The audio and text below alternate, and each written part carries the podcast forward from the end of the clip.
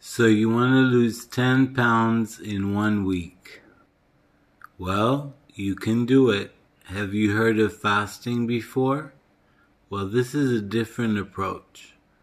What you start with is drinking lots and lots of water every day with blackberry tea. So lots of water, blackberry tea for one week.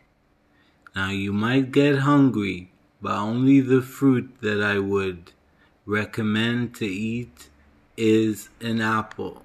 If you get really hungry, eat another apple.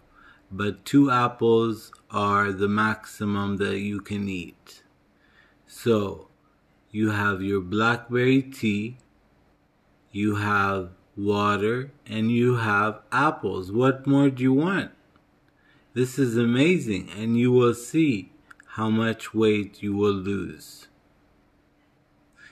So, going on to fasting, fasting has started millions and millions years ago.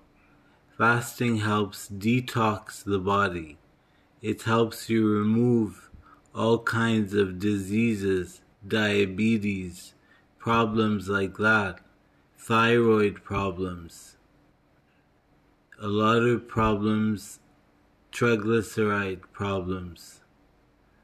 So it's important to know how fasting is. When I fasted, it wasn't for a week, I fasted for a month. And I lost so much weight, I became really skinny, a size zero, and I lost a lot of weight. And I ate just an apple, I drank juices, I drank water, I don't like blackberry tea to be honest with you. I just drank coffee. Caffeine actually does suppress the appetite. So if you don't like, you know, blackberry tea, have some coffee with skimmed milk, not full fat milk, skim milk. That's it for now, and we'll be back after the break.